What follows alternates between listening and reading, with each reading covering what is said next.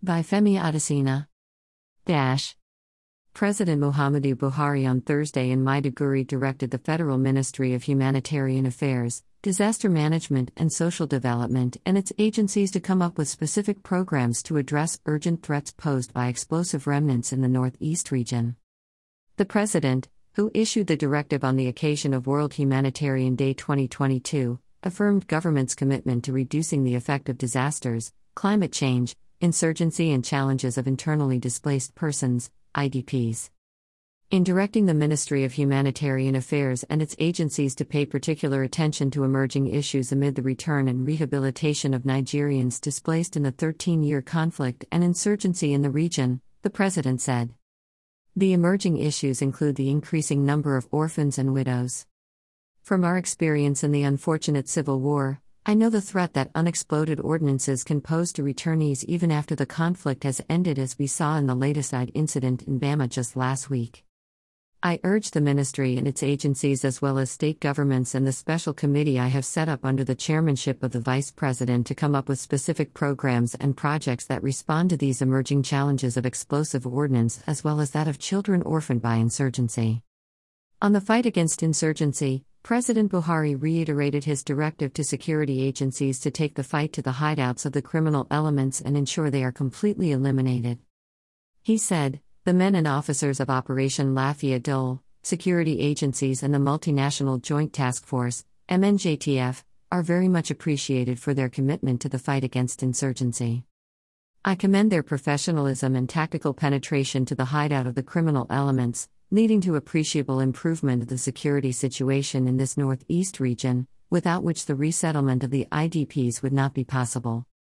I, therefore, implore you not to relent in your efforts, continue to take the fight to their hideouts, and ensure they are completely eliminated. I also implore you to ensure adequate security for farmers in their farming activities. Agricultural activities are most needed for settlement and development of the rural areas, and this can only be achieved if the farmers are sure of their safety. On World Humanitarian Day, commemorated annually on August nineteenth, President Buhari commended all humanitarian aid workers that provide the much-needed assistance to those afflicted by the conflict. He praised humanitarian aid workers across the globe for distinguishing themselves through their courage, commitment and drive to help their fellow humans in need, often at extreme personal risk to themselves. This typifies the nature of humanitarian work and sacrifice, and it is a great testimony for the theme of this year's World Humanitarian Day, which is It Takes a Village, he said. The president led other guests at the event in Maiduguri to observe a minute of silence in memory of all who lost their lives in disasters and humanitarian workers who died in the line of duty. On this twenty twenty-two World Humanitarian Day and every other day, we stand and shall continue to stand in solidarity with humanitarian aid workers and recognize their tremendous service and sacrifice. We celebrate their tireless efforts to save lives, preserve human dignity, and alleviate suffering.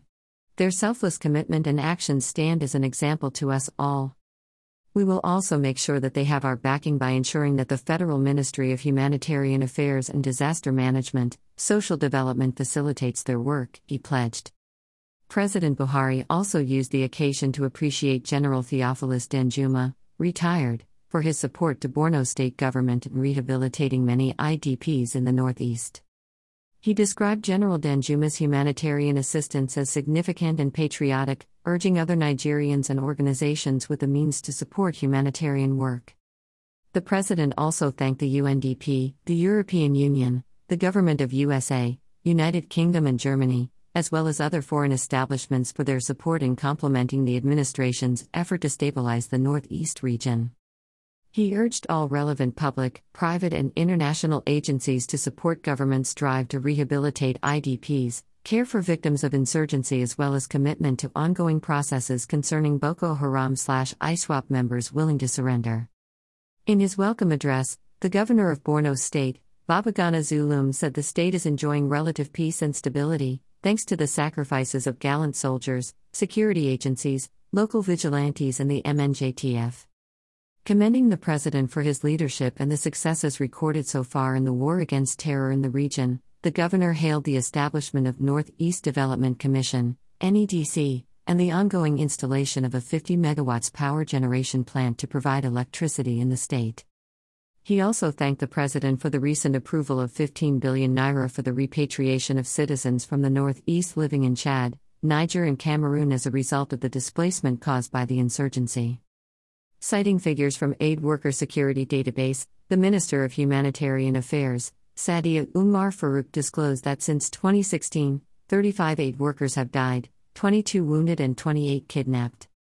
She added that since the beginning of this year, six aid workers have been kidnapped in the country. On the choice of Borno for this year's event, the minister explained that it was meant to highlight the humanitarian situation and plight of I D Ps in the region and to inspire the much-needed change. While in Borno, President Buhari commissioned the Bulankutu teachers' quarters on Airport Road at Molai five hundred low-cost housing estate for I D Ps constructed by the state government with support of the federal government. At View's exclusive rights, Femi Adesina, Special Advisor to the President on Media and Publicity, August eighteenth, twenty twenty-two.